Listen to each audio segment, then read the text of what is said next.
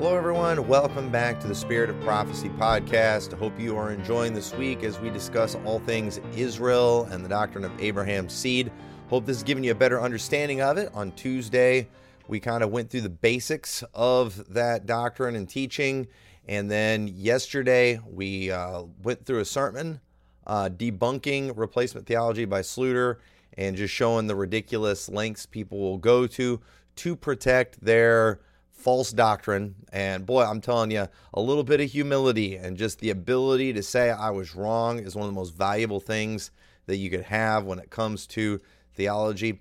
Dispensationalism creates so many brick walls that people just can't get through in their theology. And I'm telling you, once you break those walls down, when uh, understand, it opens up so much more of the Bible for you. Dispensationalism builds walls where God broke down walls. It was Jesus that broke down that middle wall of partition between Jew and Gentile. He broke that down, but dispensationalists want to build it back up. And it is unbelievable that people still act like there is some significance to someone's ethnicity today. How can we still be in a place where people think that's even a thing as far as Christianity goes or anything that has to do with God? I just don't understand that, but that's where we are at. And you know what? Our nation deserve, our nation right now, you know, we've got all this racial stuff that's going on, and we deserve it because as Christians, uh, we have failed in teaching the truth about racial issues and what God thinks about these things. And even Christians have lifted up a race of people above all others. And listen, if Jews are somehow better than us, or have some kind of special blessing over us, then why can't we say we have some kind of special standing or blessing over black people or something like that? I mean, if that's true, why couldn't it be true about white people? I mean, come on, right? But no, that that is insignificant. It does not matter. It doesn't mean anything. But yet, uh, Christians have propped up Jews and Zionism. And it is, it's a bunch of garbage that has done a great deal of damage, and our country is still suffering for it. And without a doubt, we deserve it. But some of us, we have repented of false doctrine. We have gotten these things right, and we are trying to proclaim the truth about these things. And so uh, today, what we're going to do, we're going to go a little deeper. Okay? And also, I want to remind everybody, don't forget, tomorrow at noon, we're going live and doing a Q and A about all things Israel. Let's keep it on subject. If you have any questions about that, if you're not able to join us live, email them to me at the spirit of prophecy sixteen eleven at gmail dot com or leave them in comments in this video, and we'll try to make sure we cover those tomorrow. Any verses that the Zionists like to use that maybe you struggle with, verses you think are a little confusing, could contradict what we're saying, hey, I'm ready for the challenge. Bring it at me. The more I Uh, allow myself to be challenged, the more confident I am in what I believe. I just read read another book yesterday, Defending Dispensationalism. It was a short one. I uh, read the whole thing. And all it did is strengthen my position. The errors are so easy to find, and it is. It's like blindfolds are on. If you're if you're a dispensationalist, you have blinded yourself to many things. And I do. I, I see it more as brick walls. They build walls. They build divisions where God removed the divisions. And so um, important that we get these things right. So here's what we're going to do today. Today we're going to go a little deep, okay? What we covered on uh, Tuesday, it was basics. Anybody ought to be able to get it. We're going to go a little deeper today, though, okay? And hopefully this will be a blessing to you. Hopefully it'll be a help and you'll learn something. But what I want to talk about is what tribe of Israel I belong to. And you say, I thought that stuff, you said this stuff didn't matter. It, it really doesn't. However, uh, if we want to get real technical, which we I don't really need this. I'm doing this for the scoffers. I'm doing this for the dispensationalists. I'm doing these uh, th- this for those who are confused and uh, just sincerely confused in their theology to kind of help them out a little bit. Because whenever you talk about how we are Abraham's seed and we are the Israel of God, dispensationalists, they lose their minds and they try to get real cute with you. And they'll ask you this smart aleck question, what tribe are you from? And they think they've stumped you with that. And the reality is it's a, it's actually a dumb, ignorant question. The fact that they're even asking that shows there is so much that they do not understand about the Bible. But at the same time, too, um, there is an answer. And I like to give them the answer, too, just to see the confusion in their face, just to illustrate how little they know about this subject. And I, I would encourage you, if you do get asked that question, if you're not familiar, if you're, you know, if you're not able to answer this question, don't say this, because you'll end up looking bad. But if you listen to this, I think you'll be able to explain this. But whenever people ask me that, if they want to be smart, I'll just tell them, I'm from the tribe of Ephraim. Okay, I'm from the tribe of Ephraim. And man, they lose their minds. They don't even really know what to say. But no, I will tell them, technically, if you want to get technical, if you want to get legal, I'm from the tribe of Ephraim. So, boom, there you go. That's my tribe, Ephraim. You say, well, I need an explanation. Well, I'm glad you're here, because you're going to get an explanation. But the re- truth is, let me explain it this way. Asking that question about what tribe I belong to, that would be like calling, you know, so calling my uh, standing as a citizen of Israel, a Abraham's seed, calling that into question, you know, by asking, or you know, Yeah, calling that into question by making me specify what tribe I'm from would be like calling the high priesthood of Christ into question because of the tribe that he was from. And now we all know better than to go and to cast doubt on the idea of Jesus Christ being our high priest, even though he wasn't from the tribe of Levi. I mean, the Bible does say you're supposed to be from the tribe of Levi. You're supposed to be from the line of Aaron if you're going to be a high priest. Jesus wasn't from the line of Aaron. So how can Jesus be the high priest?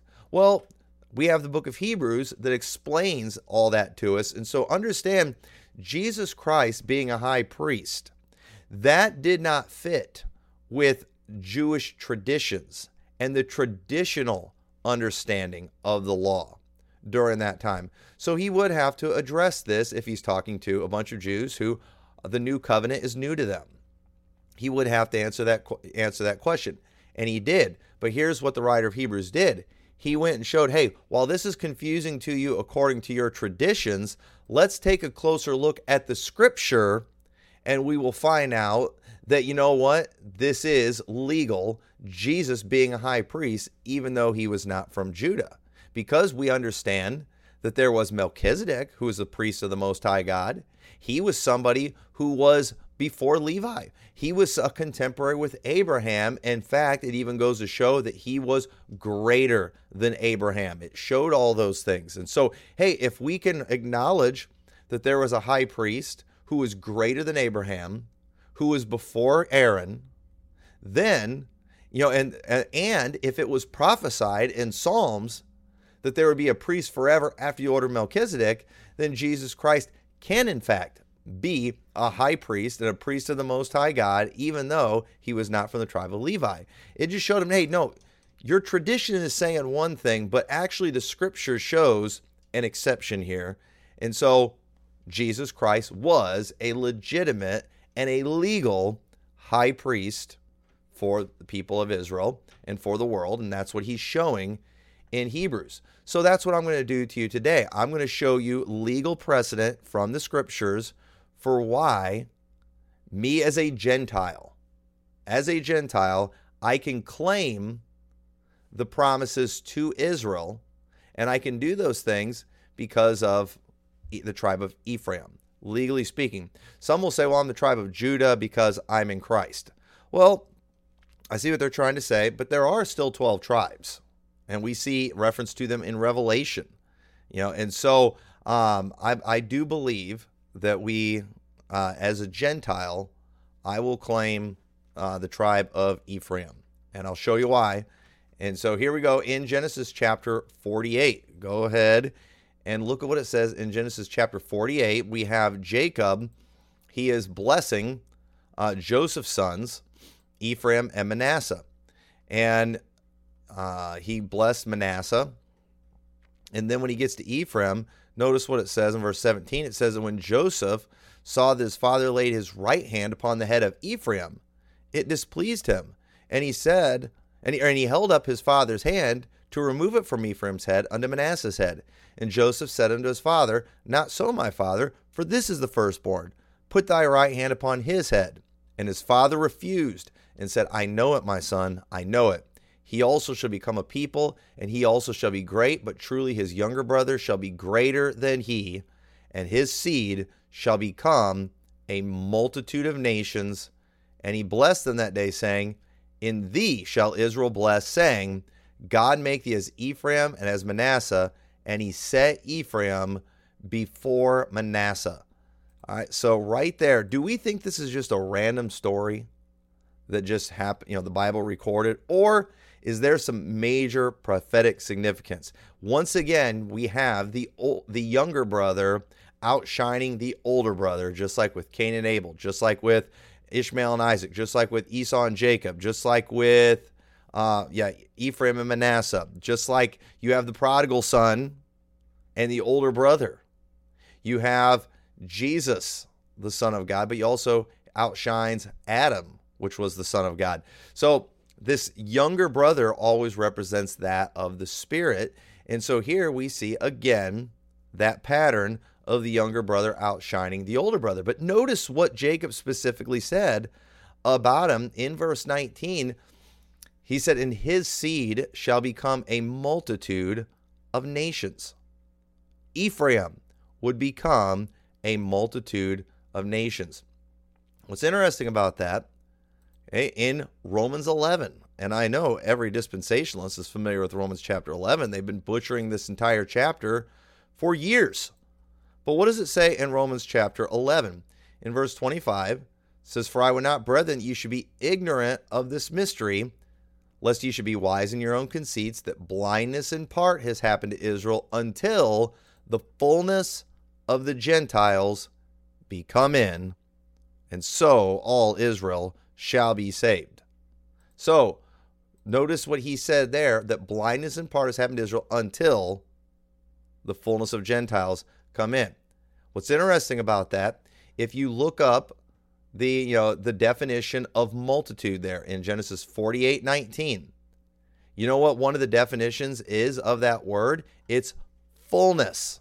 If you look up the Hebrew word there, one of the definitions it has is fullness. If you look up nations, it said he'll become a multitude of nations. One of the definitions of that is Gentile. So basically what Jacob prophesied is that Ephraim would become a fullness of the Gentiles, or a multitude of nations.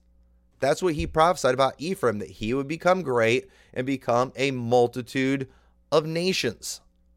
So I don't think I'm going out on a limb to connect Ephraim to what Paul talked about in Romans chapter eleven. In fact, we're going to see some more connections to some prophecies about Ephraim and the writings of Paul.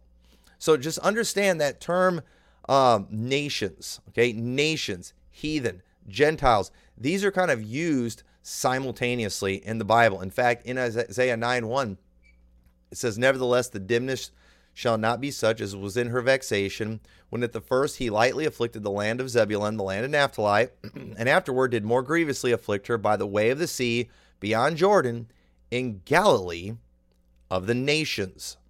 Matthew four fifteen, quoting Isaiah nine one, says, The land of Zebulun, the land of Naphtali, by the way of the sea beyond Jordan, Galilee of the Gentiles. So can you see how nations and Gentiles is referring to the same thing? And so when Jacob said Ephraim would become a multitude of nations, he was saying he will become a fullness or multitude of Gentiles. And so in Romans eleven, it's saying that blindness in part happened to Israel until this multitude of Gentiles comes in. Comes into what? Into that olive tree. Because God wanted Gentiles to be a part of the covenant. The Gentiles were not plan B. That is a false doctrine of dispensationalism. That is a bunch of foolishness. It has always been God's plan for Gentiles to be a part of the covenants and the promises that God gave to Israel. And yes, like Sluter said yesterday, God said, I'm going to make a new covenant with the house of Israel. and with the house of Judah. But we are, in fact, included in that. There's no doubt about that. In fact, it says in Genesis seventeen three, and Abram fell on his face, and God talked with him, saying, as for me, behold, my covenant is with thee, and thou shalt be a father of many nations. God has always intended to go to have people from all nations. Luke two ten says, the angel said unto them, fear not, for behold, I bring you good tidings of great joy, which shall be to all people.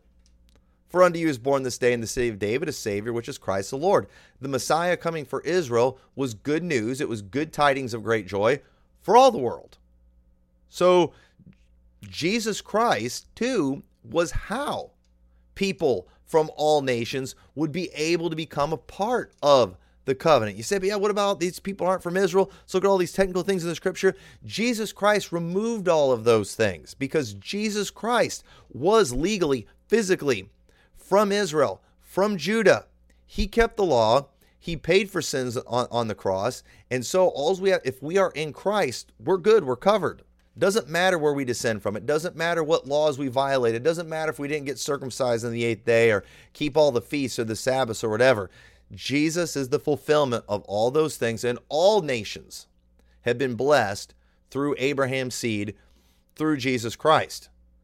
So let's so let's talk a little bit more about Ephraim, okay? Because again, why are we, why are we talking about Ephraim? It's important that we understand this is something that God always saw coming. God always intended to include the Gentiles. So in Psalms seventy-eight, sixty-seven, verse sixty-seven says, moreover, he refused the tabernacle of Joseph and chose not the tribe of Ephraim, but chose the tribe of Judah, the Mount Zion, which he loved. Now, this is something dispensationalists don't understand. Dispensationalists, which is funny because they are obsessed with the Jews, don't even understand what a Jew is. The Jews were those who were of Judah, of the southern kingdom. We never even see that term used in the Bible until the kingdom split. And you had Judah and you had Israel. It's important you understand the difference between the two. So there's a difference between Judah and Israel. Ephraim, okay, so just like Judah was the lead tribe of this of that southern kingdom and where the capital was, after the kingdom split, Ephraim eventually became the lead tribe and the capital of the northern kingdom. So just like Judah, it, it, it included Benjamin, it included Levi. Ephraim, if it's talking about Ephraim, it includes all the other tribes as well. That's what you have to understand. So Judah and Jews. Okay, that that's one group. And then you have Ephraim and Israel. That's another group. Okay, make sure you understand that. Dispensationalists, they, they never want to talk about this. They just, they see it, everybody, you know, all Israelis as Jews or whatever. But make sure, let's make sure we're being biblical and we're accurate. They're very sloppy in their doctrine. That's why they have the mess that they do. So notice in Psalm seventy-eight, it says that God chose not Ephraim, but he chose Judah. Because understand, Ephraim, while they went into great uh, apostasy and wickedness, God ended up choosing Judah. What does that mean? That means the seed is going to come from them, from Judah. Again, it's about Jesus. So, and guess who, where Jesus came from? Judah. Came from the line of Judah. He came from the southern kingdom. Didn't come from the northern kingdom. Came from the southern kingdom.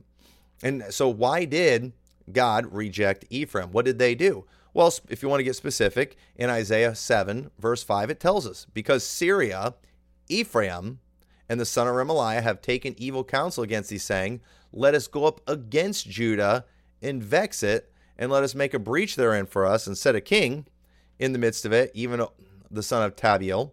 Thus saith the Lord God, it shall not stand, neither shall it come to pass, for the head of Syria is Damascus, the head of Damascus is Rezin, and within threescore and five years shall Ephraim, Ephraim be broken, that it be not a people. And the head of Ephraim is Samaria, and the head of Samaria is Remaliah's son. If ye will not believe, surely ye shall not be established. So notice Syria, they te- or um, Israel or Ephraim teamed up with Syria against the Jews, against Judah, against God's people. And this upset God greatly. And, and so God said within three score and five years, within sixty-five years, Ephraim is going to be broken, that it be not a people.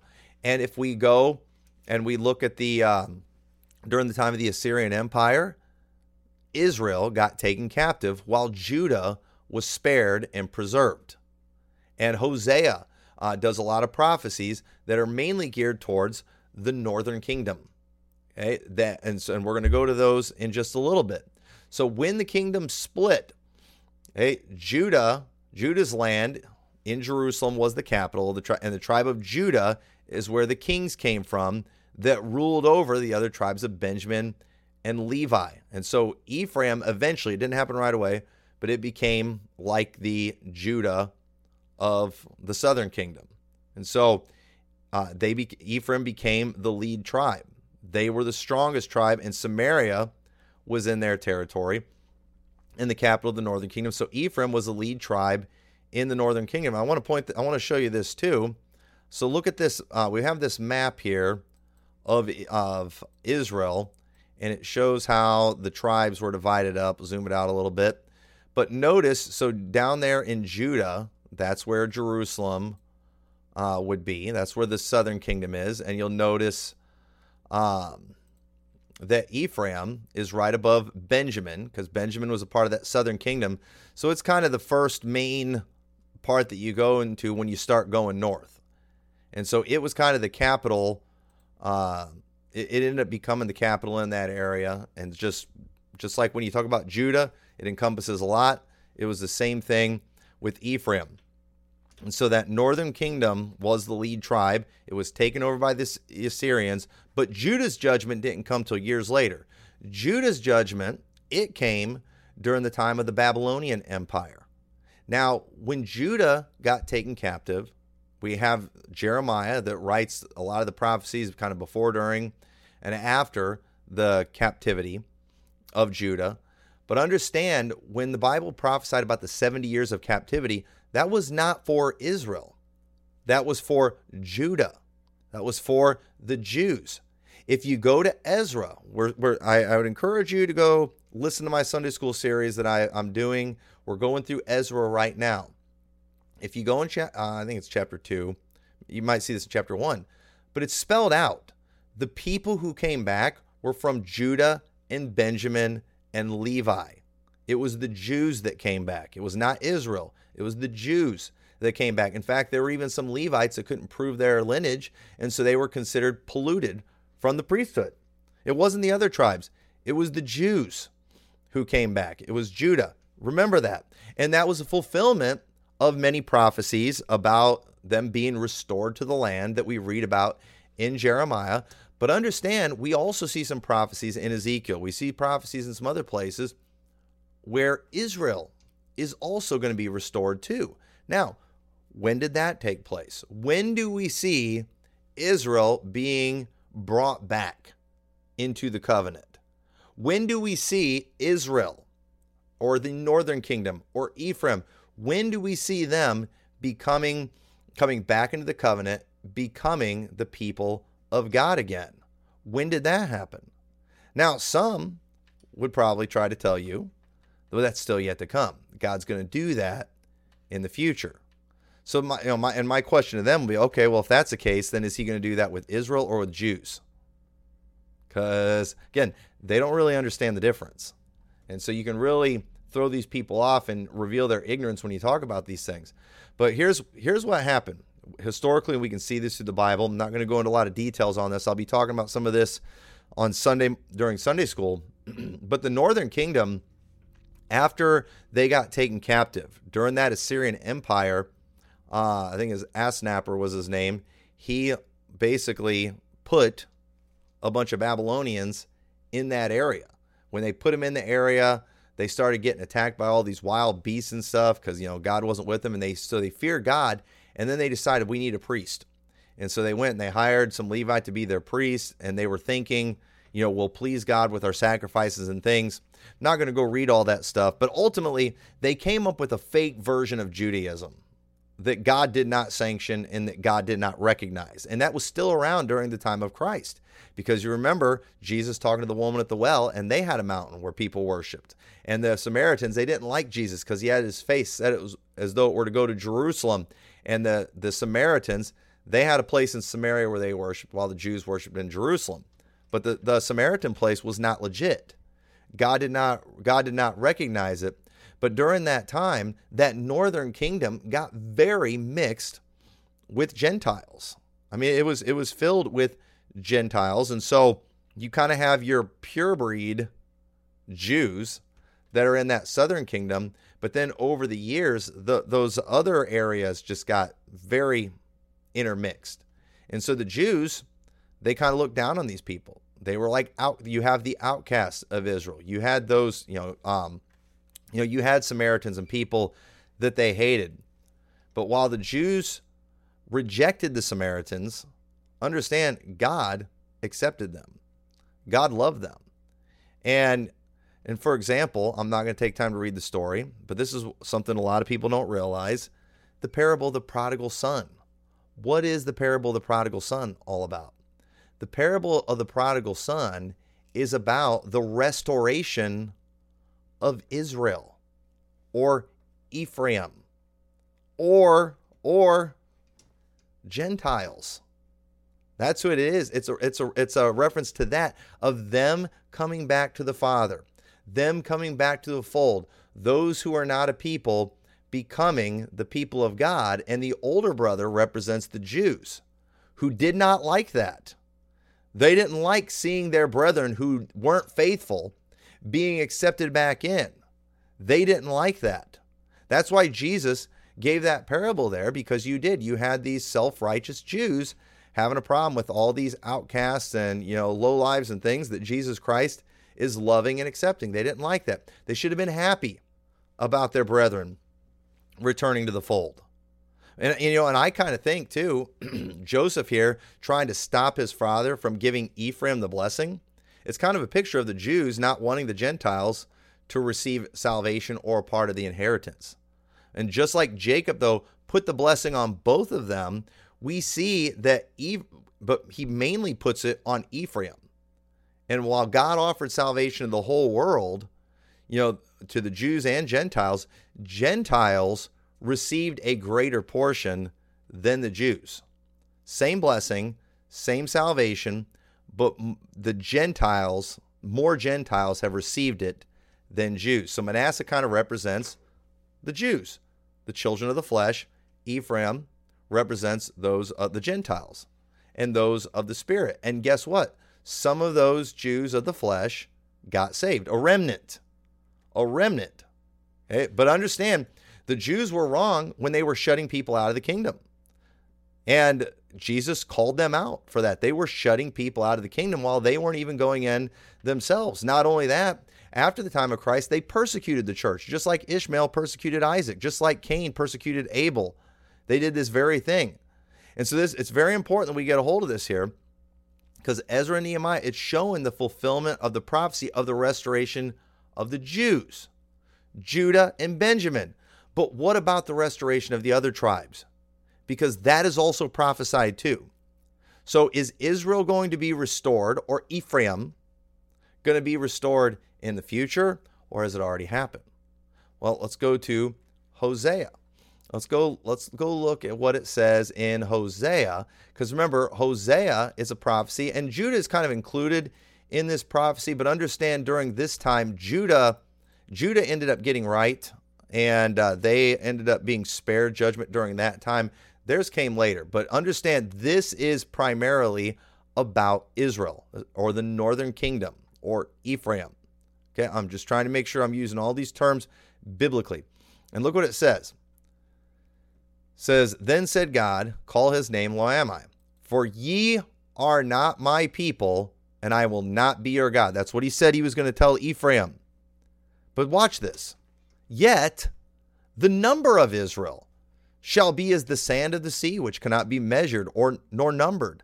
And it shall come to pass that in the place where it was said unto them, ye are not my people, there it shall be said unto them, ye are the sons of the living God. Then shall the children of Judah and the children of Israel be gathered together, and appoint themselves one head, and they shall come up out of the land, for great shall be the day of Jezreel. So notice we have a prophecy, again, showing that Israel, or the northern kingdom, it was going to be said, you are not my people. But in that place where it said, you're not my people, you're going to be called the sons of the living God. In fact, there's going to be more of you. It's going to, you're going to be like the sand of the sea. He said that about Israel, and he said you're going to be joined to Judah, to the ones that he had chosen, that Israel was going to be joined to Judah. Are, are, are you getting the fact that you have not been using the terms Israel and Jews in a biblical way? Okay, there, and there's a reason. It's because you are dispensationalist. But there is a clear distinction in the Bible between Israel and Judah, or the Jews. And so understand this prophecy where it says, I'm going to call them my people, which are not a people. That wasn't fulfilled in Ezra and Nehemiah. Go read it. That was Judah and Benjamin and Levi that came back. The Jews. Israel didn't come back. Ephraim didn't come back. So when was this joining of Israel and Judah? When did these two sticks become one? And when we talk about Israel, who all does that include? Is it just people from those ten tribes? Or is it more than that? Well, here's how we can here's how we can find out. Why don't we go and see how Paul used that passage? When Paul was preaching to the Romans, Gentiles, what did he say in Romans nine twenty-one? Hath not the potter power of the clay of the same lump to make one vessel unto honor, another unto dishonor? What if God, willing to show his wrath and to make his power known, endured with much long suffering the vessels of wrath fitted to destruction, and that he might make known the riches of his glory on the vessels of mercy, which he hath afore prepared unto glory? Even us whom he hath called, not of the Jews only, but also of the Gentiles. As he saith also in Osi, which is Hosea, I will call them my people, which were not my people, and her beloved, which was not beloved. And it shall come to pass, in the place where it was said unto them, ye are not my people, there shall they be called the children of the living God. So notice here that Paul is quoting this passage, and he's applying it to the Romans. How's he doing? But they're Gentiles. Um, yeah, and, and here's the thing about Israel. Israel was also polluted. Physically speaking, Israel was scattered all over, you know, and people act like they had preserved all these things about themselves. There, there's no evidence of that whatsoever. We do see that there were obviously, you know, um, people from the other tribes. In fact, in James, what does it say? What's James written to? James, it's written to the twelve tribes scattered abroad. What do we see them doing in the book of Acts? We see them taking the, the saved Jews, the believing Jews, the ones who accepted their Messiah. What do we see them start to do right away? They start going and spreading the message of the Messiah to all the different tribes out there. You know why? Because this is the fulfillment of Hosea. And when people from the twelve tribes were getting saved, that is, that is the prodigal son returning. That is the fulfillment of that. But understand, we see while these people are getting saved, you know, uh, of, that are of Israel from all over the world, Gentiles are included with them. Gentiles are included because even though Israel had failed in their keeping of the law and all those things, well, it was no different than the Gentiles. And that's what Paul shows in Genesis, or I'm not sorry, in Romans chapter two. Both Jews and Gentiles, all are under sin. In chapter three, for all have sinned and come short of the glory of God. Obviously, there are a ton of things that we could put on the Gentiles and say they violated these things, they can't, it cancels them out. But we could also say that about any from Israel. In fact, we can even say that about the Jews. We could say that about them too. The reality is, he is not a Jew that is one outwardly. It's an inward thing. At the end of the day, it's about Jesus Christ. It's not about our keeping of the law. It's about it's about Jesus Christ. And so understand those prophecies that were about Ephraim, those were specifically about that northern kingdom. That's what they that's what they were about. And interestingly enough, because remember what Jacob said, Ephraim will become a multitude of nations. So was Ephraim of Israel? Yes, he was. You know, would Ephraim be considered a Jew in your world? Well, of course, you, I mean, he's one of the tribes, right? Well, here's the funny thing about that. If you go to Revelation chapter seven, where it names the one hundred forty-four thousand.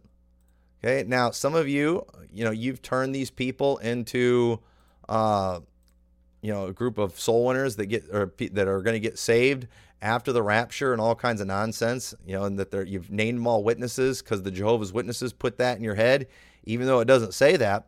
But notice what it says in verse six. Of the tribe of Asher were sealed twelve thousand. Of the tribe of Nephilim were sealed twelve thousand. Of the tribe of Manassas were sealed twelve thousand. Okay, now we're not going to read through all of them, but if you go read through all of these, you're going to find two tribe names missing, Dan and Ephraim. Dan and Ephraim are, are both missing. Now, I've only got some opinions on why Dan's not mentioned in there. I'm not going to go into that right now. But why is Ephraim missing? You say, well, wait a minute. If there's two missing, how do we, how do we still have twelve? Because Joseph is mentioned as a tribe, and Manasseh, who was of the tribe of Joseph too, is mentioned as a tribe. So what's going on here? Where is Ephraim? Why did Ephraim get thrown out? Actually, I believe Ephraim is, is in here. Because remember what Jacob said? Ephraim would become a multitude of nations, or a fullness of the Gentiles. And after it mentions Manasseh, who represents those of the flesh, and here's what I believe about the one hundred forty-four thousand. I think what God's just showing us here is the fulfillment of God's promise to Abraham, that there would always be a remnant, and they did. They have that remnant. There are, we see twelve thousand from each of the tribes that are saved, that are going to be a part of that millennial kingdom, that are from those different tribes. You said, are there only twelve thousand? Ah, there's probably actually more than that. I believe, I believe a lot of what we're seeing here is symbolic, okay? And go ahead and sue me for that, but I believe it. I believe this is symbolic in many ways, what we're seeing here. And this is showing the fulfillment of God's promise to Abraham about a seed and about a remnant. And so we do. We have one hundred forty-four thousand. That's a pretty good number right there. But then when we get to the Gentiles, after Manasseh, who coincidentally is the last one mentioned, we end up seeing in verse nine of Revelation chapter seven, notice what it says. Hang on.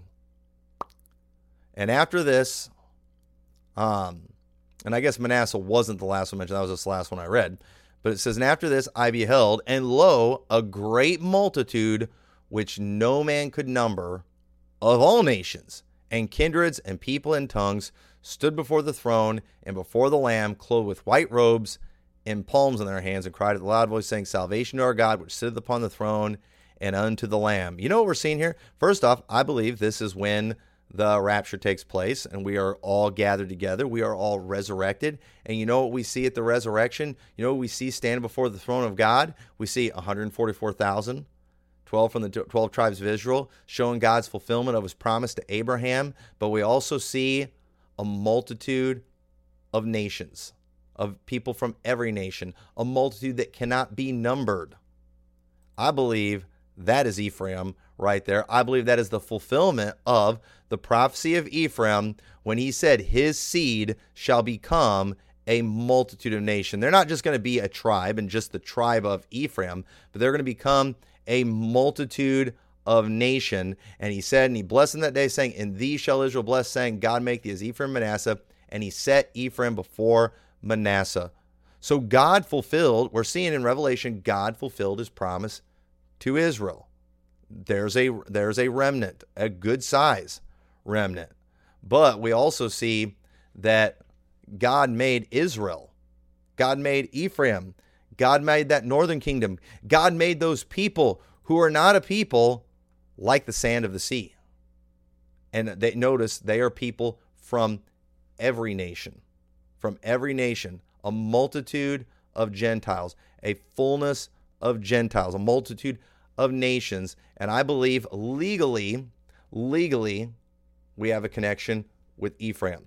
That I believe that we are the fulfillment of God's promise to Ephraim. So again, a lot of people act like, no, you're a Gentile. You don't have some claim on an inheritance somewhere. Well, first off, that's ridiculous because Jesus Christ inherited all things, and I'm a joint heir with Christ.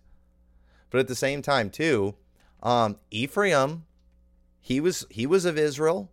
Obviously, he has an inheritance. He has a claim. And so, again, if I'm connected to Ephraim, then I, I have claimed the inheritance, too.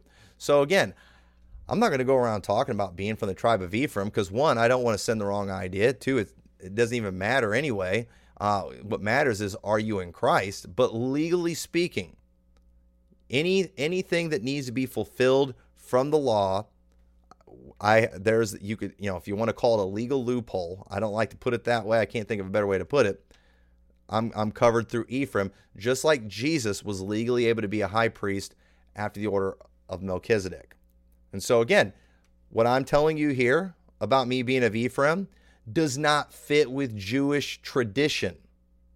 Okay, it doesn't fit with Jewish tradition, but it does fit with the scripture. It absolutely fits with the scripture because the reality is it has never been, it's never been about race. Okay, race, okay, that is important in our messed up, twisted, weirdo American mindset. Uh, God does not think that way, and it's never been that way. In fact, even in the Old Testament, it wasn't that way. In fact, let's let's close out with this. In Ezekiel forty-seven twenty-two, it says, "And it shall come to pass that ye shall divide it by lot for an inheritance unto you, and to the strangers that sojourn among you, which shall beget children among you, and they shall be unto you as born in the country, among the children of Israel. They shall have inheritance with you among the tribes of Israel.